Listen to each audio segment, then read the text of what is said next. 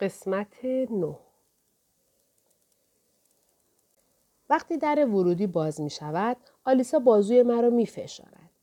ناگهان کمی دلشوره می گیرم که مبادا مشکلی پیش بیاید. بعد واقعا می ترسم چون مشکلی پیش می آید. یک مشکل خیلی بزرگ. اولین مشتری من کسی نیست جز رایل کینکید. وقتی در پشت سرش بسته می شود می ایستد. اطرافش را نگاه می کند و همانطور که دایره وار می چرخد می گوید چی؟ چطور تونستین؟ به من و آلیسا نگاه می کند. باورم نمیشه. اصلا شبیه اونجایی که قبلا بود نیست. خب شاید با اینکه او اولین مشتریم باشد مشکلی ندارم. چند دقیقه طول می کشد مقابل ما بایستد. زیرا نمی تواند جلوی خودش را بگیرد که همه چیز را نگاه نکند و به آنها دست نزند. ولی بالاخره به ما می رسد. آلیسا از پشت میز بیرون می دود و او را در آغوش می گیرد. می گوید قشنگ نیست؟ بعد با دستش به من اشاره می کند. همش ایده اون بود. همش. من فقط کمک کردم کسیف کاری ها رو تمیز کنه. رایل میخندد. به سختی می‌تونم باور کنم که مهارت های تو توی این کار نقشی نداشته باشه. سر تکان می‌دهم. شکست نفسی می‌کنه. هنوز از نصف مهارتهاش هم برای جون دادن به این ایده ها استفاده نکرده. رایل به من لبخند می‌زند و انگار چاقویی در سینه هم فرو می رود. دستش را روی میز میکوبد و می‌گوید من اولین مشتری رسمی شما هستم؟ آلیسا یکی از کاتالوگ هایمان را به او می دهد. وقتی واقعا یه چیزی بخری مشتری به حساب میایی. رایل به کاتالوگ نگاه می کند و آن را روی میز می گذارد. به طرف یکی از ویترین ها می رود و یک گلدان پر از سوسن بنفش بر می دارد. می گوید من اینها رو می خوام. و آن را روی میز می گذارد. لبخند می‌زنم و با خودم فکر می کنم آیا می داند گل سوسن انتخاب کرده است یا نه؟ کمی عجیب است. آلیسا می‌گوید می‌خوای برات بفرستیم یه جایی؟ شماها ارسال هم می‌کنی؟ جواب می‌دهم من و آلیسا نه. یه راننده آماده داریم برای ارسال اما امروز مطمئن نبودیم که بهش نیاز پیدا می‌کنیم یا نه. آلیسا می‌پرسد واقعا اینها رو برای دختر می‌خری؟ او مانند همه خواهرها به زندگی احساسی برادرش سرک می کشد. اما من متوجه می شوم به او نزدیک شدم که جواب رایل را بهتر بشنوم. می‌گوید آره چشمهش به چشم من میافتد و اضافه می کند گرچه زیاد بهش فکر نمی کنم. خیلی به ندرت.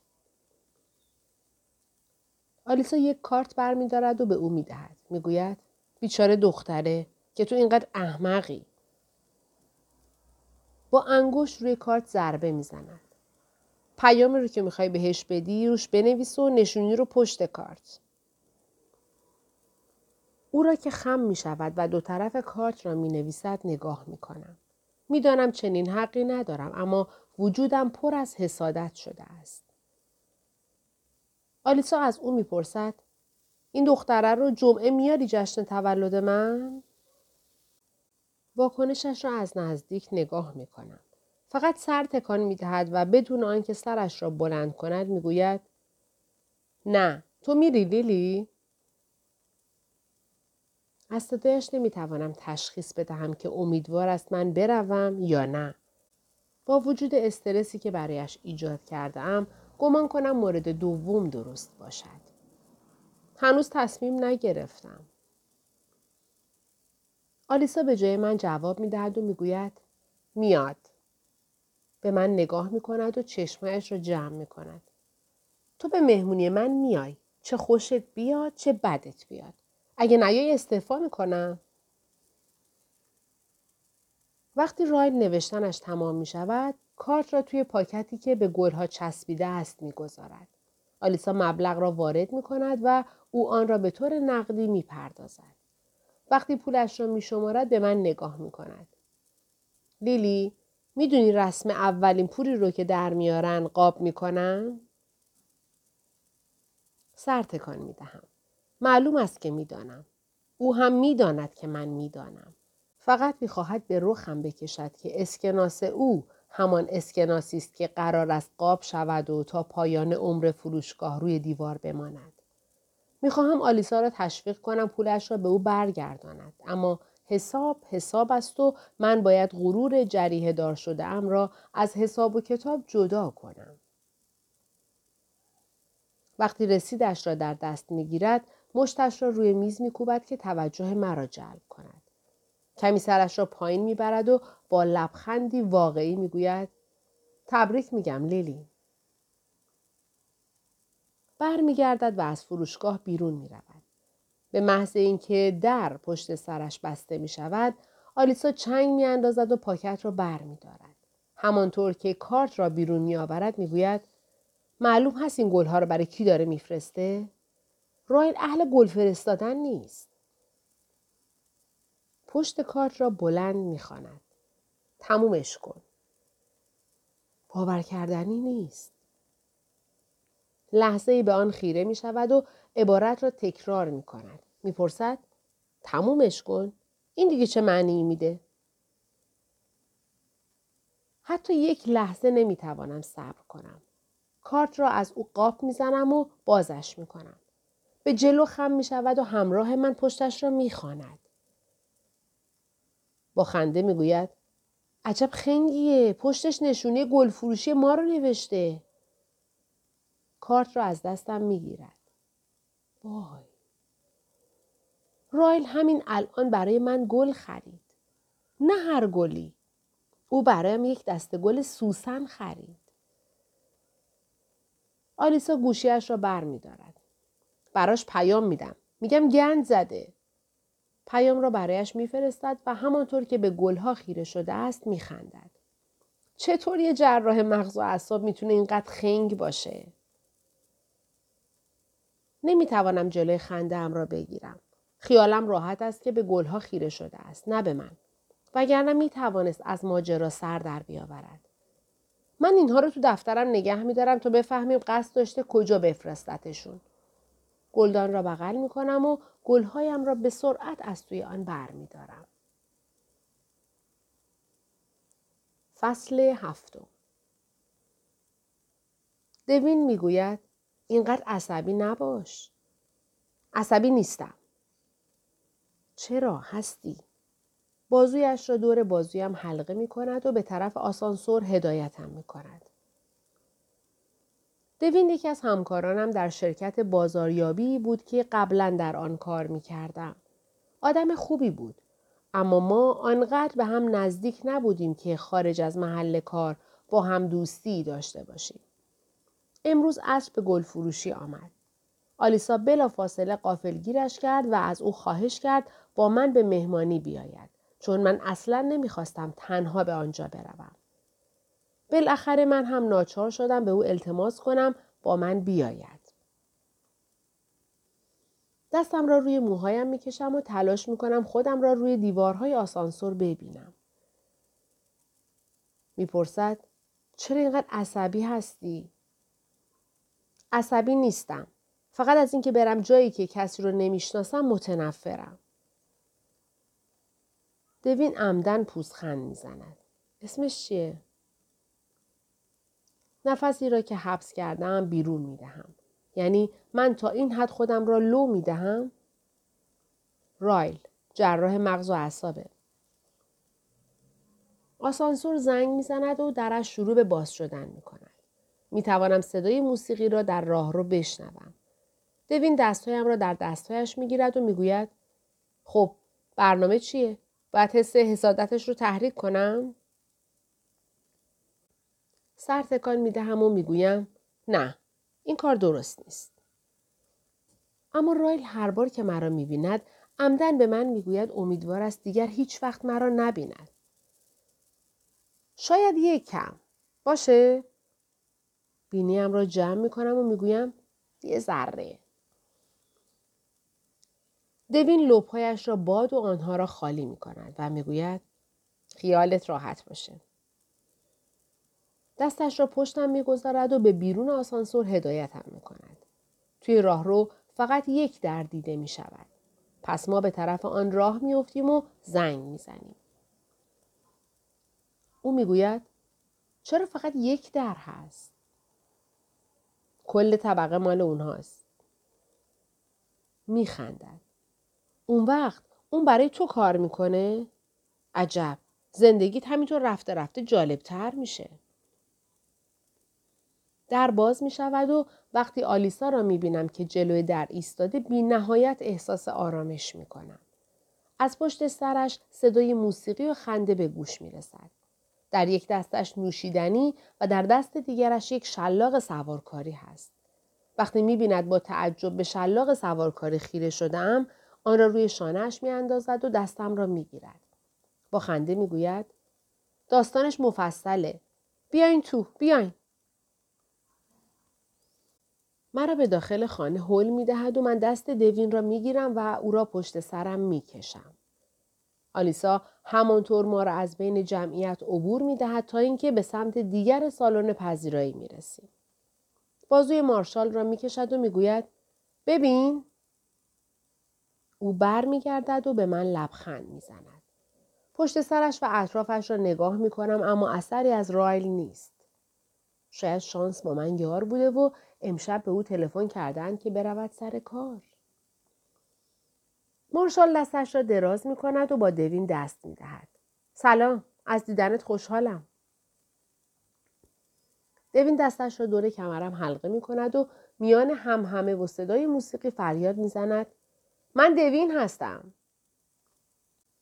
با آرنج به پهلویش می‌زنم. سپس در گوشش می‌گویم این مارشاله.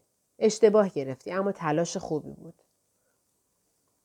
آلیسا بازویم را می‌گیرد و تلاش می کند مرا از دوین دور کند. مارشال شروع می کند به صحبت کردن با او و از آنجا که من از جهت مخالف کشیده می شوم دستم پشتم مانده است. دوین فریاد می‌زند نگران نباش. پشت سر آلیسا به آشپزخانه می روم. به من نوشیدنی می دهد. یک جرعه از آن می نوشم اما حواسم به آشپزخانه درندشت اوست با دو اجاق گاز فردار و یخچالی که از آپارتمان من بزرگتر است. آهسته می گویم ای وای تو واقعا اینجا زندگی می کنی؟ می خندد و می گوید می‌دونم منظورت چیه. نیازی نبود من به خاطر پولش با مارشال ازدواج کنم. فقط عاشقش شدم. چند دلار پول داشت و یه ماشین فورد پینتو. دیگه فورد پینتو سوار نمیشه؟ آه می‌کشد. نه اما ما با اون ماشین خیلی خاطرات خوش داشتیم. حالمو به هم زدی. ابرویش را بالا می‌برد. خب دوین تو دلبروه. احتمالا خودش رو بیشتر تو دل مارشال جا کرده تا من. می‌گوید اه چه حیف شد وقتی من دعوتش کردم امشب بیاد مهمونی خواستم این وسط شما رو به هم نزدیک کرده باشم. در آشپزخانه باز می شود و دوین وارد می شود و می‌گوید همسرتون داره دنبالتون میگرده. آلیسا که مدام میخندد میچرخد و از آشپزخانه بیرون می‌رود. دوین می‌گوید خیلی ازش خوشم اومده. خیلی خوبه. آره؟ به کابینت تکیه می‌دهد و می‌گوید آره گمون کنم همین الان ایشونو دیدم. قلبم در سینه بالا و پایین می رود. گمان می کنم لفظ جراح مغز و اعصاب بیشتر به او می آید. یک جرعه دیگر از نوشیدنیم می نوشم. از کجا فهمیدی خودشه؟ خودشو معرفی کرد؟ سر تکان می دهد. نه اما وقتی مارشال منو به عنوان دوست لیلی به یکی معرفی کرد یواشکی گوش می‌داد. طوری نگاهم کرد که خیال کردم می‌خواد آتیشم بزنه. برای همین اومدم اینجا. من تو رو دوست دارم اما قصد ندارم به خاطرت بمیرم. میخندم. نگران نباش. مطمئنم اون نگاه مرگباری که بهت کرده لبخند واقعیش بوده. بیشتر وقتا زورکی لبخند می‌زنه. دوباره درباز می شود و من فوری راست می اما یکی از مسئولان تدارک غذاست. دوین می‌گوید لیلی صدایش مانند اسم من دل سرد کننده است. چیه؟ با لحنی اتهام آمیز می‌گوید مثل اینکه می‌خوای بالا بیاری. واقعا دوستش داری؟ چشمهایم را میچرخانم اما شانه هایم را رها می‌کنم و ادای فریاد زدن را در میآورم. دوستش دارم دوین دوستش دارم اما نمی‌خوام دوستش داشته باشم. نوشیدنی را از من می‌گیرد و بقیه آن را خالی می کند. سپس دوباره بازویش را دور بازویم حلقه می کند. می‌گوید بیا بریم قاطی بقیه. و برخلاف میلم مرا از آشپزخانه بیرون می کشد. حالا سالن شلوغتر هم شده است. باید بیش از صد نفر جمعیت اینجا باشد. حتی مطمئن نیستم در کل زندگیم با این تعداد آدم آشنا شده باشم.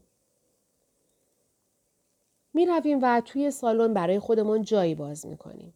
من همینطور می و بیشتر حرفها را دوین می زند.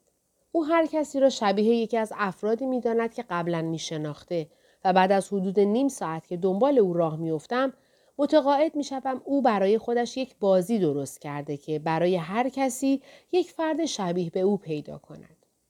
در تمام مدتی که کنار او هستم نصف حواسم به اوست و نصف دیگر به سالن و پیدا کردن رایل.